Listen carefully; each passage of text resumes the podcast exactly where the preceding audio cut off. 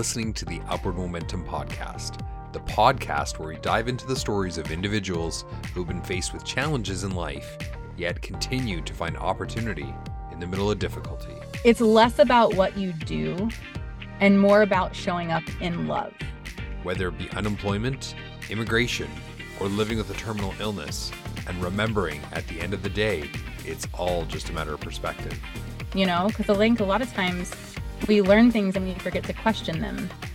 I'm your host, Matt Nelson, and after a short break, we're back where I sit down with Ashley Jones to talk about her life changing event that led her to capture life's most precious moments and even start her own charity. The bottom line is we're all humans and we all have feelings, right? Like that's part of our humanity. Now get ready because it all starts now.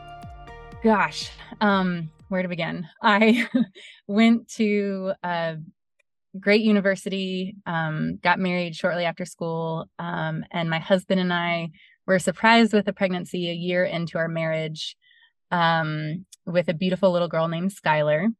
And we were 25 when we had her, so we were young, and we were scared but excited. You know, it was like, okay, surprise, we're gonna be young parents, but also um, you know, what a joy. And we'll learn to uh, you know, do this. And so yeah, um, had a great delivery, um, delivered naturally, just a beautiful experience. And then at a one month old, we noticed something wasn't quite right. Um, her right arm came up like a chicken wing. And when I would pull it down, it would just gradually come back up like a contracture. And I had worked with severely handicapped kids when I was in high school. I volunteered at the local elementary school.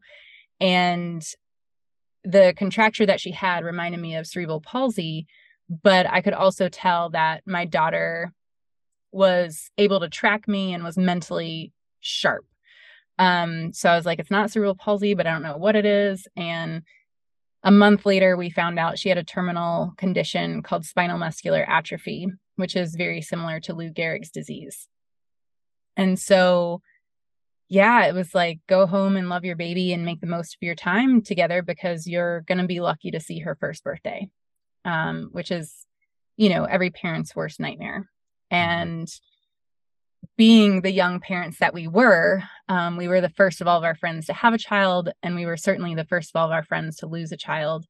And so, um, you know, we kind of became these freaks, right? Because no one knew what to do with us. It was like um, we were all young, we were all scared, we were all um, unsure, you know, in our 20s or mid 20s. And we had a lot of friends just disappear um, they didn't know what to say, they didn't know what to do, so they didn't do or say anything, uh, which I don't blame them, right? Because mm-hmm. that's so common. Um, but I did have friends, and my husband had friends who showed up to love us really well. And they brought us dinner, and one friend gifted us a professional portrait session. And that gift and that presence, like physical presence of people, with us made all the difference in our ability to heal um, and make it through those times. And so, what was really cool, um, so we're big believers in organ donation. And so, we wanted to donate her organs when she died. But because all the, the disease was degenerative, like none of her organs were really going to be useful for anybody. Um, and so that was really hard just because we were like, gosh, we, you know, if we're going to lose her, the hope would be that we could help other people through it. So we found a researcher who had dedicated her career to SMA research. And we reached out to her and just said, Hey, could you use her body for your research? Um, and then just give us something back to bury, you know, just, um, but, but we want to be helpful. And she was like, Oh my gosh, this is a generous gift. This is great. But also, why are you calling me? And I was like, well, you know, she's 10 months old. We're on hospice. The doctors here in Atlanta are telling us there's nothing else we can do. And she was like, oh my gosh, your pulmonologist doesn't know what she's doing. There's a lot more you can do. Um, and with her help, we were able to see Skylar's first birthday. And Skylar made it to 21 months old before we had to say goodbye. So it was a really special time because she pretty much doubled her life and in that second half of her life is when so much personality comes out you know um it's when you know toddlers start developing like preferences you know like i want finding nemo instead of cars or i want you know um purple instead of pink or whatever. So anyway um it was such a gift and and when she died uh and in the months following the photo session that we were gifted really gave me support through the grief and gave me freedom to feel and a way to connect with her and hold her when she wasn't there to hold. And so I just realized like how much photographs, physical photographs are such a powerful tool in the grieving and healing process. And so I wanted to give that gift to others and started volunteering sessions, like portrait sessions, anytime I heard of anyone facing a terminal diagnosis. Um, kept doing that more and more. And then my husband was like, honey, I love you and you're giving heart, but please stop. We have our own bills to pay. um, and then I was like, you know, I hear you, but also we were there and we knew that like photography is such a luxury when you're facing life and death. You know, it's like we have medical bills and who knows what the insurance will and won't cover and funeral expenses and all of that. So I was like, I can't charge these families a penny. But if I'm willing to give it all away, I think I can find other people who are willing to help me give it all away. Um, and so I'm going to start a nonprofit, and I have zero experience starting a nonprofit. Um, I had started my own businesses um, in the past, a photography business and a graphic design business, and those did well. But um, I closed those down to start the nonprofit, and um, I've been running Love Not Lost ever since. So Love Not Lost is you know, nonprofit organization to revolutionize the way we heal and grief. Um, and it's been around for seven years now. Wow. So I'm curious, you know, you talk a lot about sort of grieving and whatnot. Um,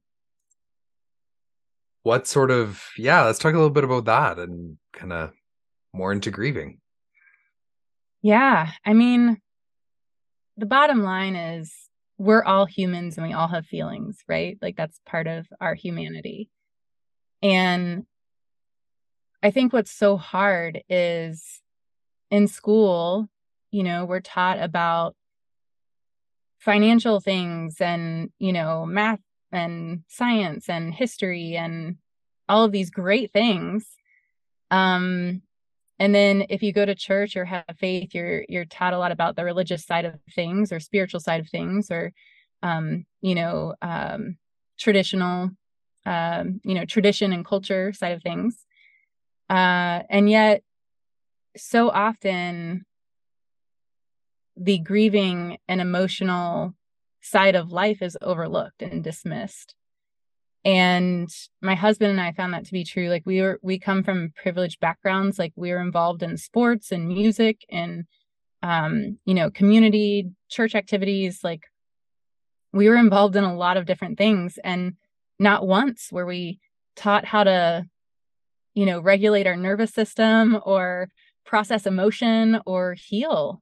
Um and so that was like really really kind of a a shock when we were 25 and then you know through the next couple years of wow like we are grown ass adults and we don't know this. Like we feel so lost you know like we feel so lost and we feel so unprepared. And how did we make it this far in life without getting help in this area you know? Mm-hmm.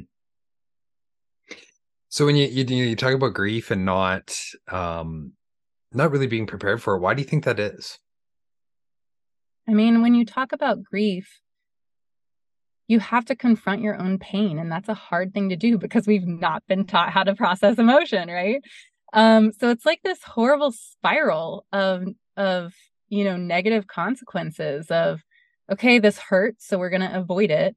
Mm-hmm. Um, but then we don't fully process it, and therefore it causes, you know, blocks or um, issues in our nervous systems. And then, you know, we try and run from the pain um, and then we, you know, when someone wants to talk about it, it's like, no, no, no, can't go there. I'm going to cry or I'm going to, you know, like burst into a rage or I'm going to, whatever happens because we can't control our emotions. Um, and so I just, you know, it's so sad to me because I also feel like grief has been um, poorly defined. And I think grief has a bad reputation when honestly, I believe that grief is the process of healing from loss. And so it's not a a bad guy that is trying to make our life miserable, right? Mm-hmm. Um it's actually doing the work to support us after we've lost something we love or someone we love. And so I think that's something to just kind of make note of um, in your own life is, you know, what have you been taught about grief? What have your experiences been in grief as a child versus as an adult? And what are the beliefs that you've formed and are they true? You know, because I think a lot of times we learn things and we forget to question them. So then, so I'm curious then with with your grieving process and you and your husband, I guess, is um, mm-hmm. What sort of things did you guys work for you? You know, you mentioned friends bringing over meals and stuff, but then there's mm-hmm. also certain friends that just didn't know what to say. So what what worked?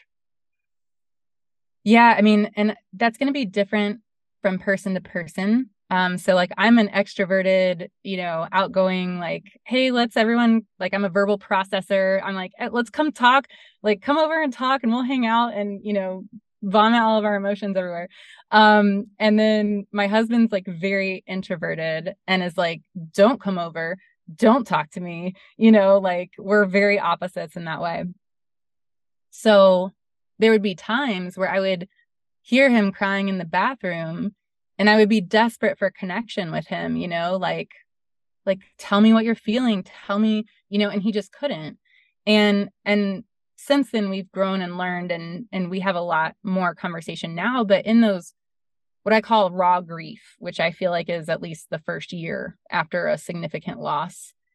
Um I feel like in that raw grief, you know, people are just in survival mode. So when you're in survival mode, um you know you really can't think of other people uh it's it's truly just like i need to take care of myself i have to get myself back to a functioning place um and so i think that's really um you know dependent on the person. So for me it was like i wanted people to come bring me food and sit and talk and give me a hug and you know those things. Um for my husband like he just so appreciated people who gave us money and people who gave us gift cards and and people who took care of us financially um and and met our needs because that was something that you know even though he had to go back to work right away i mean it took so much out of him to go back to work and try and do a normal job after you just lost your kid you know? And um and his thankfully his boss was an amazing human and an incredible leader and gave him so much grace. Um but it was just really nice you know he felt like that love and support when people were helping provide for us um bringing food over you know leaving it at the door um that was his favorite it was like just leave it on the doorstep don't talk to us um meanwhile i'm like come on in. You want to have dinner with us? He's like, no, go away. Um, so anyway, I mean, he's a lovable person, but um, you know, it's just like we're just very different in that way. So I don't want to paint him a picture as a bad guy, but um uh introverts will will understand and, and relate. Um so yeah, I mean, I think again, it's like those things are really helpful. People and honestly too, like so many people get afraid and feel like they need to know like like people just assume that they should know what to do but i just want to tell everyone it is totally okay to ask and instead of just saying like hey call me if you need anything or what do you need right now because that puts kind of the responsibility back on the griever to like think of something or to reach back out which won't happen i promise you um is is to ask for a specific thing like hey would it be helpful if i if i mowed your yard for a month? Hey would it be helpful if i took your dogs for a walk every day? Or hey would it be helpful if i brought you dinner once a week you know or whatever it is you can manage like and that's the beautiful thing about asking a question because you can offer what you're willing to do. Because mm-hmm. if some if you just say like oh what can i do for you? and someone's like oh i actually need help with my laundry and you're like i don't want to touch your laundry you know um it's like you know you have to like it's it's good to offer what you're comfortable with doing and then like let them choose from that list. And so we actually created a tool to help people do that and it's free um, and it's called how can i love you better.com and so you get to create a checklist that you're willing to do and you email it to the person who needs the support. And then they can like check from your list of check boxes what would be most helpful and then it gets emailed back to you with a preferred date and time. So that's something we created because we saw that need and wanted to help people have the confidence and overcome the fear of that interaction mm-hmm. well it really sounds like you were able to take something and turn it like something that's super impactful in your life you know obviously this this process of grieving and you turn it into an opportunity mm-hmm. so how were you able to do that i mean going back to people showing up for us you know when skylar died we were so i i hate to use the word broken because that implies like there's something wrong with you but our hearts were so shattered that it was really hard for us to love ourselves, let alone each other. And so, kind of jumping back to your last question quickly, it's less about what you do and more about showing up in love. So, like, if you're worried that you're going to say the wrong thing or do the wrong thing, like you're letting fear control that interaction. And instead, if we can refocus our energy on the love side of things and say, you know, what would be most helpful for them? Or what's the best way that I can love them right now? And sometimes that's just being present and not saying a single word and just saying, hey, I'm just going to sit with you for an hour, you know, or like, I'm just going to be on your front porch. If you want to come out and hang out, great. If not, no worries. I'm just going to read a book. Um, you know, and and just like offering your presence because that's like so powerful um again and it's so powerful because not many people do it right it's like um showing up so to go back to your current question like how did i do it i didn't do it alone and and in some ways you know grief is really isolating and you feel like you're alone. Um but in the bigger picture of the world you know so many people grieve and so many people have similar losses um that you know i think suffering is one thing that connects us all together. Um and so people showing up to love us well helped me put those shattered pieces of my heart back together. And so each time someone showed up to love me it was like stitching those pieces back together. And then me learning how to love myself and forgive myself and you know take care of myself. Um because it's not just everyone else's responsibility you know like community is important for healing but really healing is our own work to do and so there is that internal personal element and then there's the community support that gives you the strength to keep going you know Mm-hmm. And and I had that and I am so grateful for that. And if you don't have that and you're like, "Oh man, I wish I had that, but I don't." It's like our biggest support was through our church at the time. Um and I know not everyone has those supportive churches. Um but you can find other communities to be a part of like improv groups or you know like business networking groups or whatever it is that's your thing um find a community and get plugged in because at some point we are all going to suffer. And the point of community is to shoulder that burden together. And sometimes you're going to be high and someone else is going to be low, and you'll be the one to be able to give that love and support. Um, and other times, you know, you'll be the one low and you're going to look up to other people to say, Hey, I need some help, you know, um, who can come over and mow my lawn or, you know, check my mail for me or whatever it is, you know? And so, eh, you know, you can build that ahead of time and build those relationships, not for the sole purpose of that, but just so you have that network and community because we weren't meant to do this life alone. You know, that's why they like the worst um punishment for prisoners is isolation. You know, it's like there's a reason for that. Mm-hmm. So, then you talk a lot about community, which seems to be sort of a common theme we hear about mm-hmm. nowadays. What are your thoughts in terms of building a community? well, it is really interesting. Um, first of all, I think social media started down something really beautiful in being able to connect us all virtually and um, allow us to share thoughts and ideas and pictures and updates. But social media is for profit. And because of that, it turns sour pretty quickly.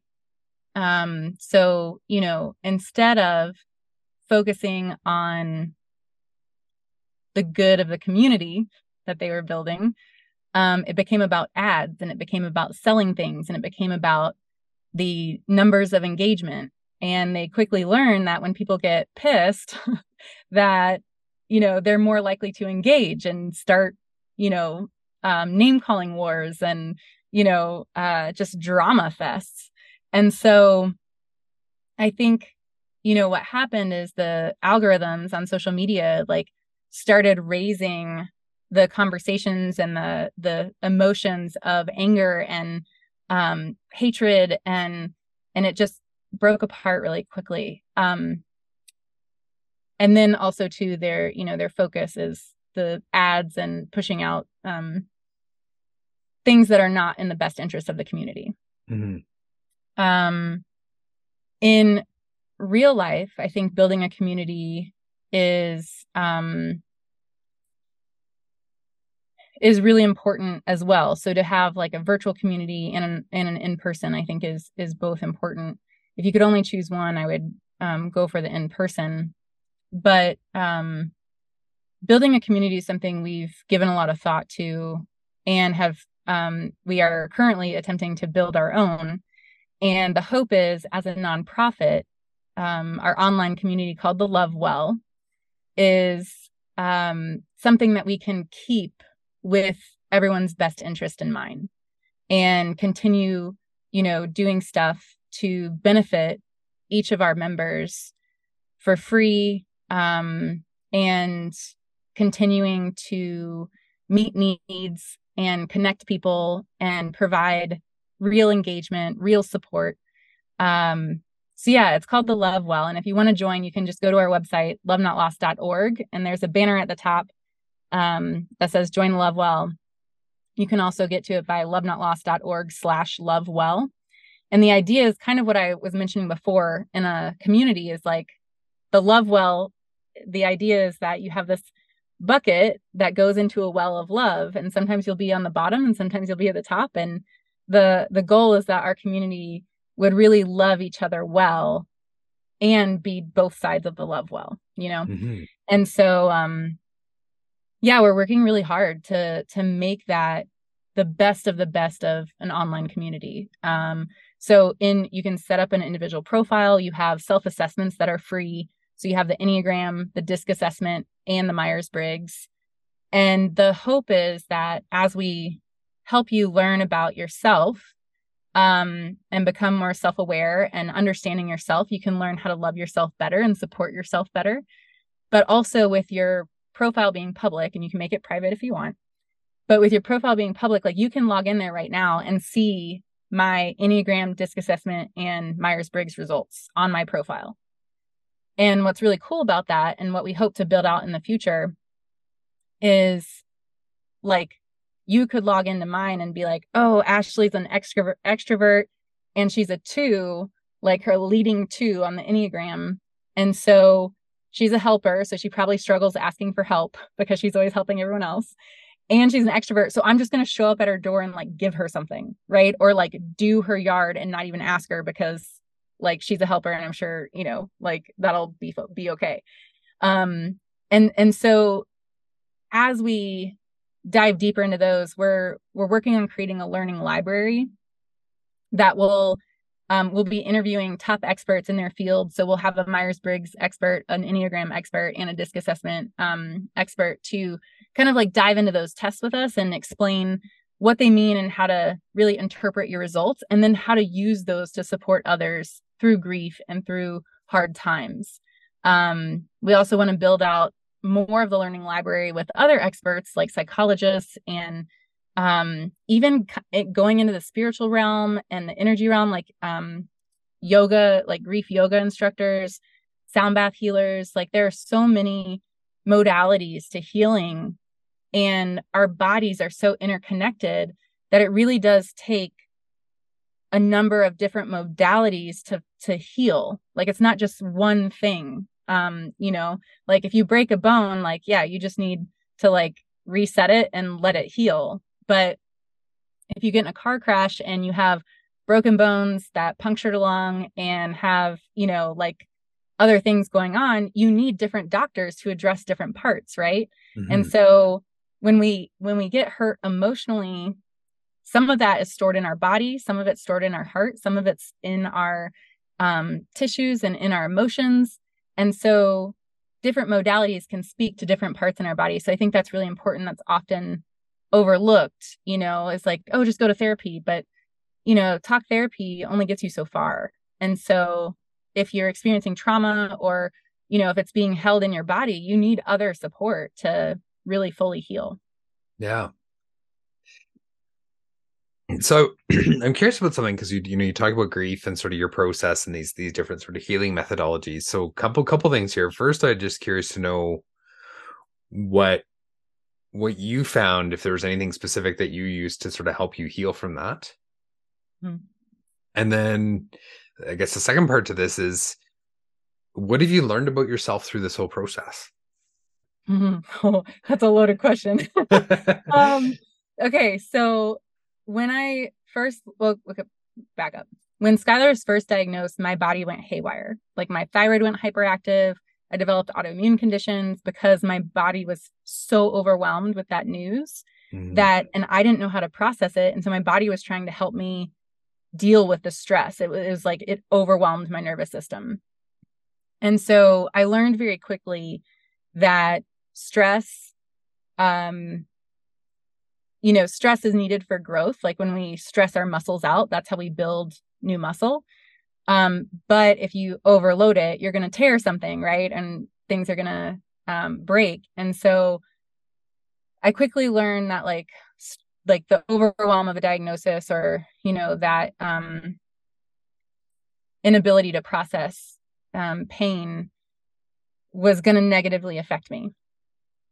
And so luckily my body, you know, after the initial hormone dump in my thyroid, it, you know, fixed itself.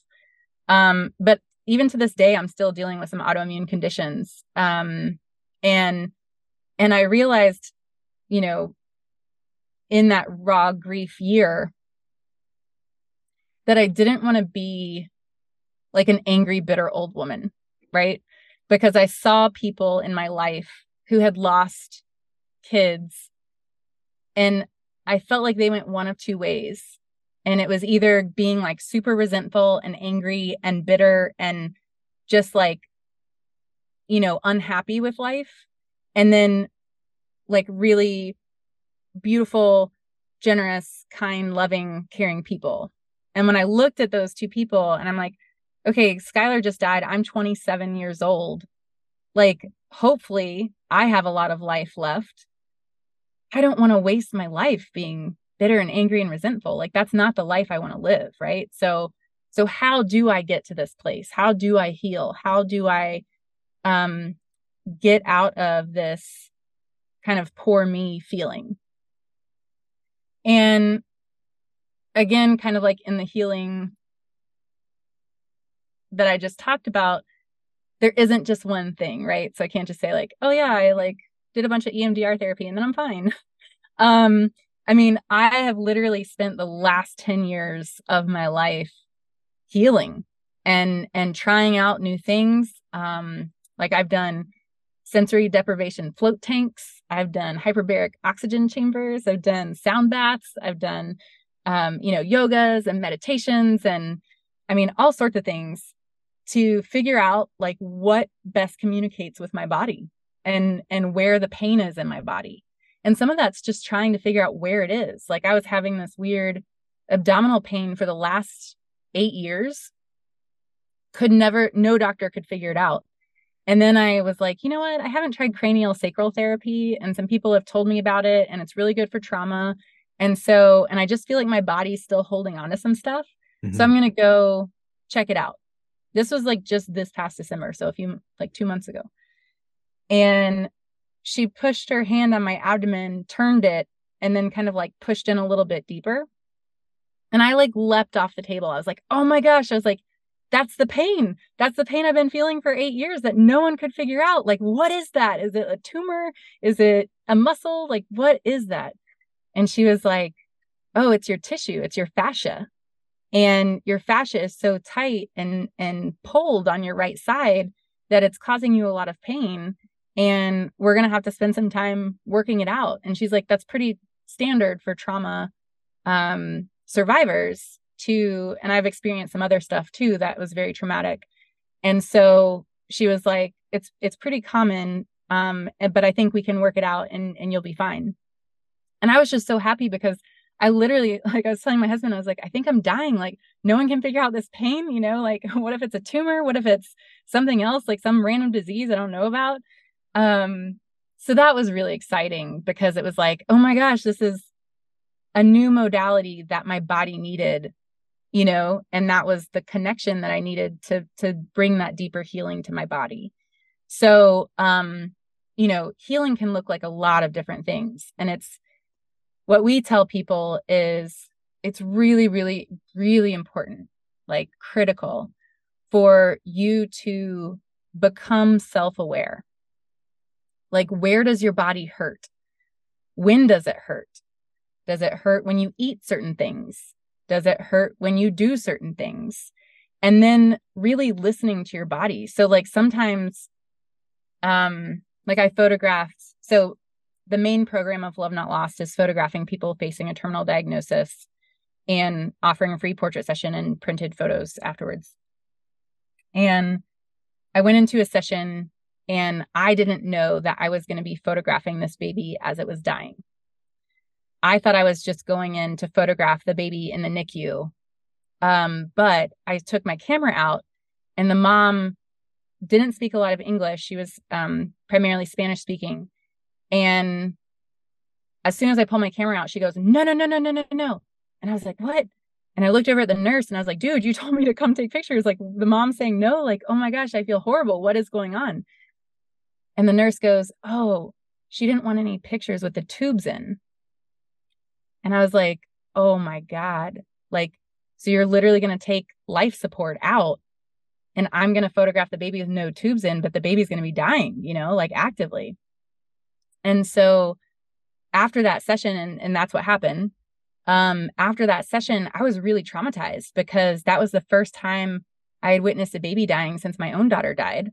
And hearing the wailing in the morning, like it was, it was intense. And afterwards, I was like, wow, I feel like a shell of a human. Like I am not functioning right now. And so I sat in my car and I was like, what do I need right now? And I just asked myself, what do you need?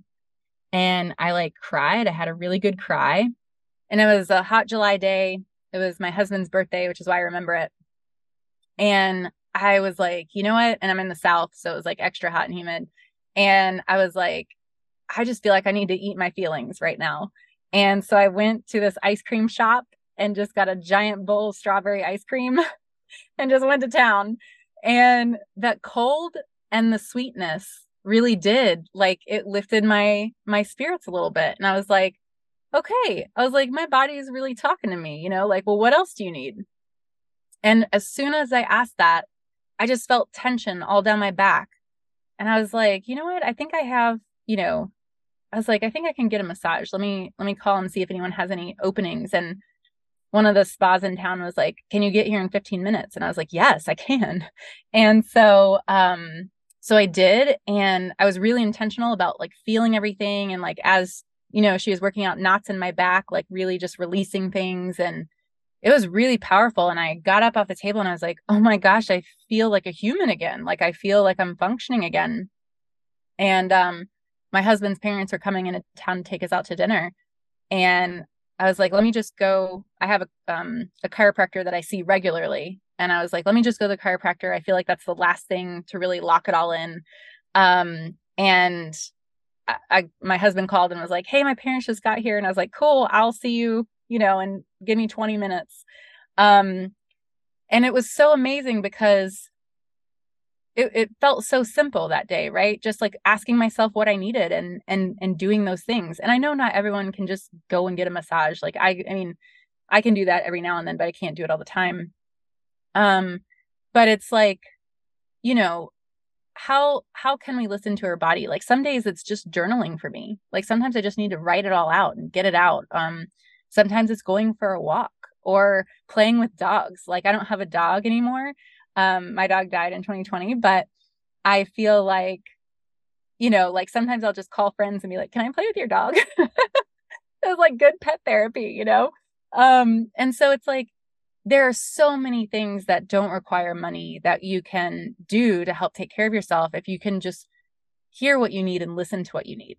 And the one quick follow up story I want to share about that is a month later, I had to do the same thing. I went to the same NICU, had the same situation, but this time I was prepared. So it wasn't as traumatic because I knew what was coming and I could like emotionally prepare myself for it.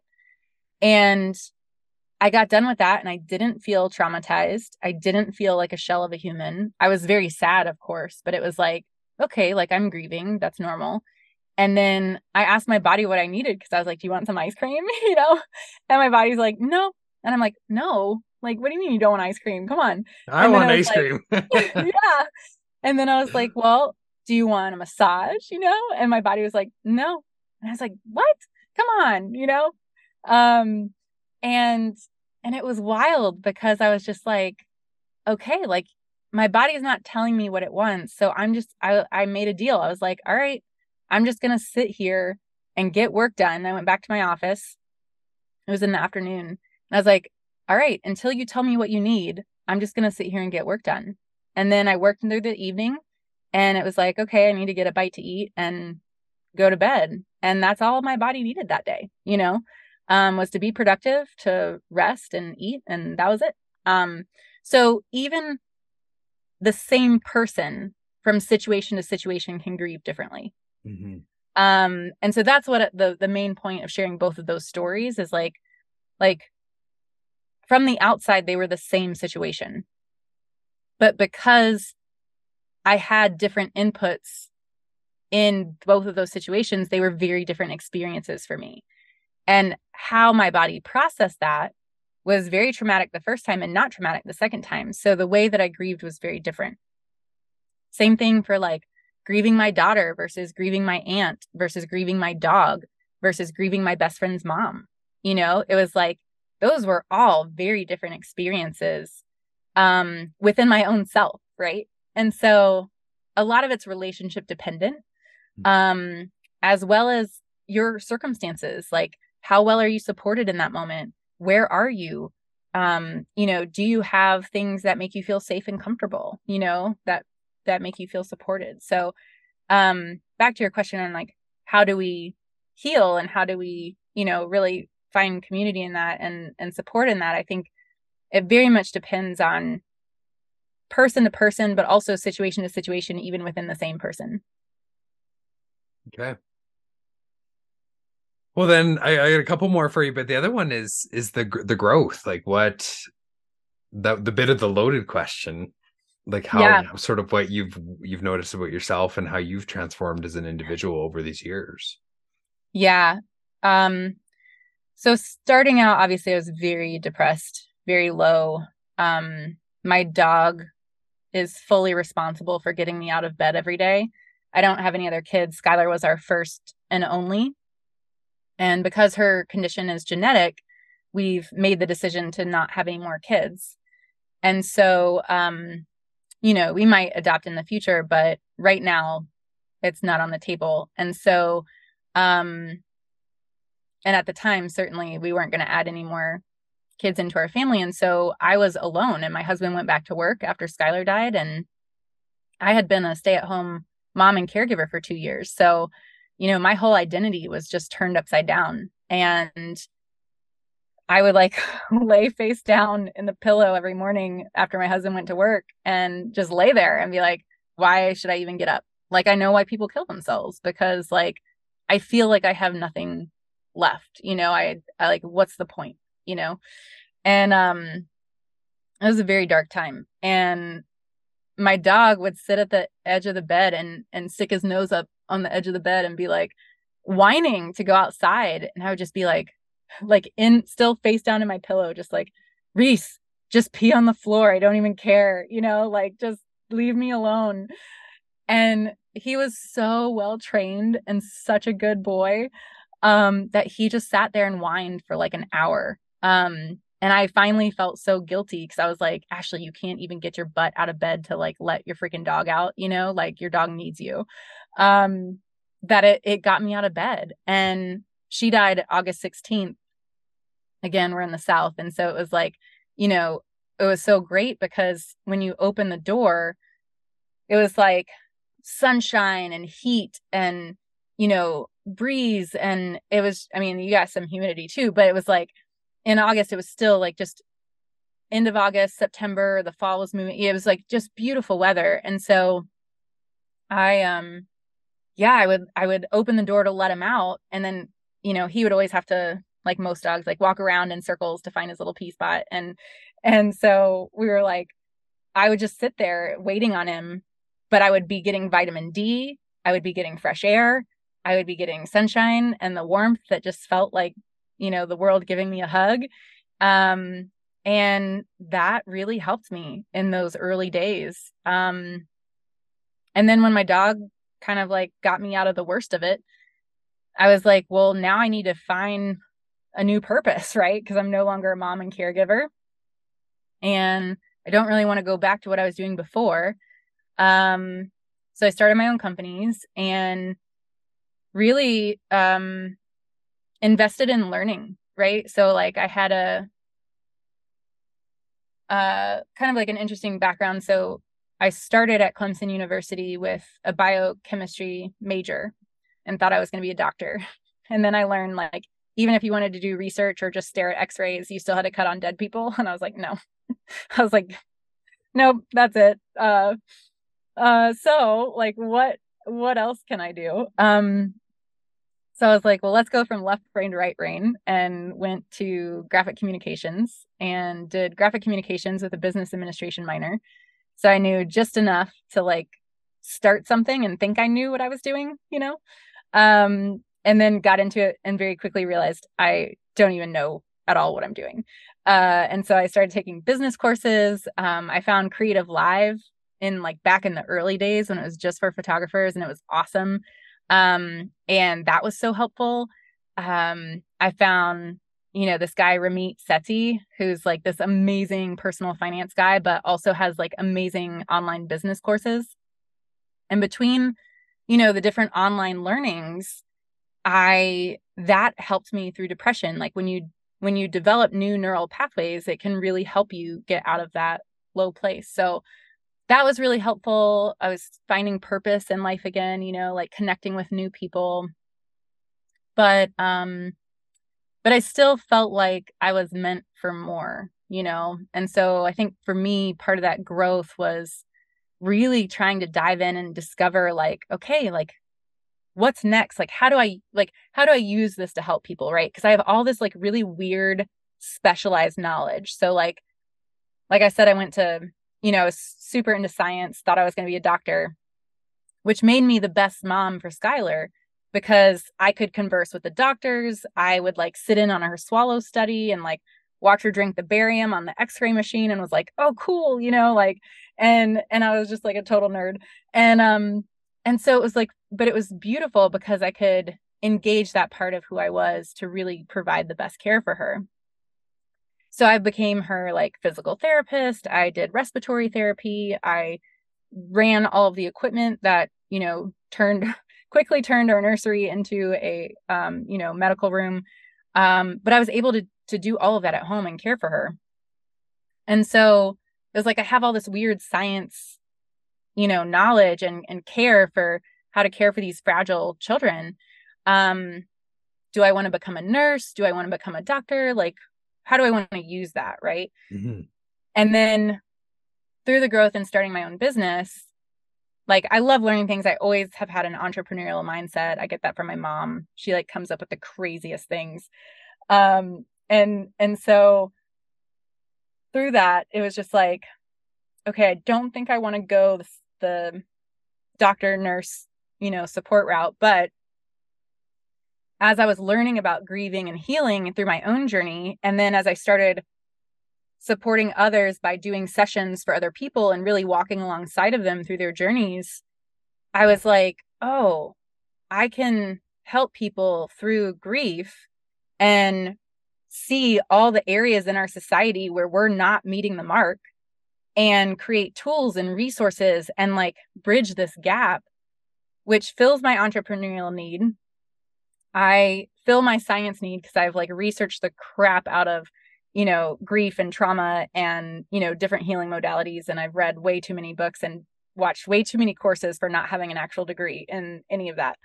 Um, and it was just a really beautiful time of my growth and learning to say, man, I could really use all the best parts of me to create a nonprofit that's not going to be, you know, um, corrupted by profits and corrupted by money and greed um to genuinely help people you know to genuinely help people and create tools and make them accessible and keep them free as long as we possibly can so that you know um everybody has access. And and really also too like you know i think about single moms like we've we've served so many families where you know a husband is dying and or even a wife is dying and and that the person becomes a single parent with multiple kids and and they're just overwhelmed and they don't know what to do and they don't have the support and the tools that they need.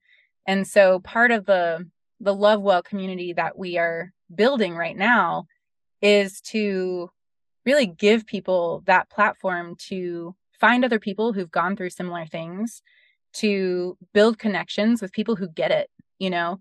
Um and and really to we're building out a learning library so it's not up there yet just my tedx talk is is the only thing as a placeholder right now. But we're going to be building out that content that i was talking to you about earlier with the self assessments and um and also you know all of this other helpful information on how to support ourselves and how to support others because so many people don't have the access to pay for therapy for themselves let alone their kids you know and um to to know where to look. Like when i started looking for my own healing at some of the resources that were out there i was appalled. I was like we have self-driving cars right like we have self-driving cars and this stuff is from the 60s and the 80s and it's super clinical and it's not empathetic and like a lot of the good stuff was just people telling their own story, which was helpful. But and in the raw grief, I was like, I can't read someone else's pain right now. I'm hurting mm-hmm. so much myself. I don't need their story of pain. Um, and so it was like, I just need a practical tool. Someone tell me what to do, you know? Um, like I'm a doer. Give me, give me a to-do list, give me something. Um, and so for me, one of the resources, one of the early resources that I found was a book called the oh gosh, the it's in our library. The handbook to grief. Um I'm gonna look it up right now because it was so helpful and um they gave you practical tools to and like exercises. Oh, the grief recovery handbook. So the grief recovery handbook was the first book that was like, hey, we're so sorry. This sucks. You know, we understand. And here are some exercises for you to do. Get a piece of paper, you know, do this and this, write a letter. Do, and I was like, I can do that, you know, like, yes, give me, give me something to do. Um, and so that was actually really helpful. And when I read that book, I did it, I read it in a weekend and did all the exercises in the same weekend. Um, and the next day I got pneumonia and I wasn't around anybody. Like it was wild because I got pneumonia and I also learned in uh, like ancient Chinese medicine that grief is held in the lungs. And so when I got pneumonia, I was like, oh, nice. Like my body's trying to help me heal, right? Like it's literally helping me cough it out of my lungs. Um, and so again, it's kind of like going back to um, you know, really being self-aware, understanding that again, grieving is the process of healing. And so it's not something we should push away or run from. But having the expectation that it's not going to be easy and there's probably going to be pain involved in the healing process. Um, like pneumonia wasn't fun. Like mm-hmm. my I my my ribs were so bruised from coughing so much. But I it was the first time in my life that I was grateful for my sickness because I understood my body was working with me. And I think that's something we're not taught either is our bodies are designed to heal. And sometimes they need a little help from us. Sometimes we get in the way of the healing and we need to just stop doing whatever we're doing that's causing us pain. Um, but our bodies are working with us in this life. They're not just like these like fleshy meat sacks that are inactive you know like they they have this like divine design that's like you know they can heal um mm-hmm. like when we get a paper cut it's like oh my gosh it's gone the next day it's like wow um magic. So i think it's it's one of those things um you know emotionally too like some things are like an emotional paper cut and they'll go away and we don't even have to be intentional about it. Um but some things are like a broken femur where you're like no i need some help with this one. So um yeah i just think uh in general i think our bodies and our emotions are very misunderstood. And my goal is to really help people understand just how much grief is not only misunderstood but a lot of the information we have about grief is wrong. Mm-hmm. um, and really giving people the tools and the courage to face it and to embrace it. Um and knowing that like everybody is so different right? We need to make space for that. And so um you know one of the biggest misconceptions i saw was um when i learned about it it was like one of those like mind-blowing emotion uh, emoji you know moments was when i learned about the five stages of grief and how Dr. Elisabeth Kübler-Ross, who discovered them, she discovered them by watching and observing people facing their own death, which makes so much sense, right? Because it's a like five stages, a linear progression. The last stage is acceptance, and then you die. And there's like a final endpoint. So, like the five, calling it the five stages of grief made sense to me. But if you try and take that and apply it to all grief, it doesn't make sense. And then people feel like they're doing it wrong because they're like, oh, I haven't felt one of the stages, or this one came sooner, or you know, I haven't gotten to acceptance yet, you know, and and so if you're listening to this and, and you're like, oh my gosh, yes, please hear me when like there is no right or wrong way to do grief. Like you just have to be and you have to be with yourself and you have to support yourself through it. And I think there are healthy ways to do that. Um, but I think, you know, let's let's let go of the judgment of right and wrong, right? Like let's just listen to our bodies and do the best we can in supporting a healthy return to wholeness. Yeah. Well, it really sounds like you've as they say and and funny i actually have a coaster on my desk here that says in the middle of difficulty lies opportunity it's an albert einstein quote mm. um so with that in mind just you know what what's the next chapter for you going now? I mean, you've you've come from this this roller coaster of of grieving and and found opportunity. I think for me, the next, well, one, growing love not lost for sure. Um, you know, the past bunch of years, we've really been working on a scalable model. And we now have all of those systems ready to be tested. So this next year is is really pushing to scale to a national level. So photographers across the country are welcome to apply to join us as a member. Um, you know, we have families applying from all over the United States um, that it's really actually quite amazing because we're not doing any marketing.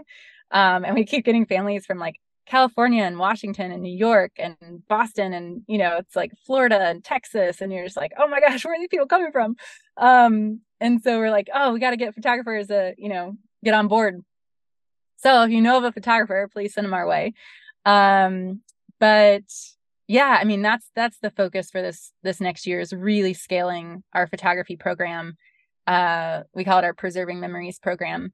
And and then you know i have i i'm a serial entrepreneur so i always have things. And i was telling my coworker the other day that i feel like i'm this like giant iceberg and people only see the little tip of what i'm doing and what i'm working on. And i think i would terrify people if they knew how big the iceberg was underneath the water because I just ha- always have ideas and I always have things, you know, that I'm working on. Um, I have about four books inside of me that are like really like busting to come out. Um, I do a lot of speaking engagements and uh yeah, it's it's it's really fun. You know, I really as much as the work is heavy and as much as, you know, we enter into really tough times with people, it is for me, the entrepreneurial side is so fun to just look at all the problems of where we're failing as a society and to create new things to like genuinely help people. Like I said, I'm like that two energy in the Enneagram. It's like, let me help. Um, and so I, I really feel like I'm just so aligned with, you know, who I am and and what I'm doing in the world to utilize my best gifts and talents um and just personality. Uh, so yeah, just leaning hard into that and creating new tools, creating new resources, expanding our online community, and uh, getting our preserving memories program to a national level. Amazing. Well, Ashley, I can't thank you enough again for for joining me today. Um, and just sort of with all this in mind, if somebody wants to get in touch with these programs mm-hmm. or get in touch with you, um, what would be the best way to do that? lovenotlost.org is our website, and that has um, links to pretty much every program and, um, you know, the place to apply, to join the Love Well, um, you know, all of that. If you want to connect with me personally, I'm pretty active on LinkedIn. So find me, Ashley Nicole Jones. You can search Love Not Lost, would probably be the easier way to find me. Okay. so find Love Not Lost because um, there are lots of Ashley Joneses out there. Um, and you know, send me a connection request, you know, shoot me a little hello. Um, and then, yeah, social media is just at love not lost org across the different platforms. Awesome. Well, thanks again, Ashley. Um, Thank you. Stay tuned for more. I'm sure Ashley and I will chat again. And if you haven't already subscribed, uh, don't forget to hit the subscribe button and take care and keep creating upward momentum in your life.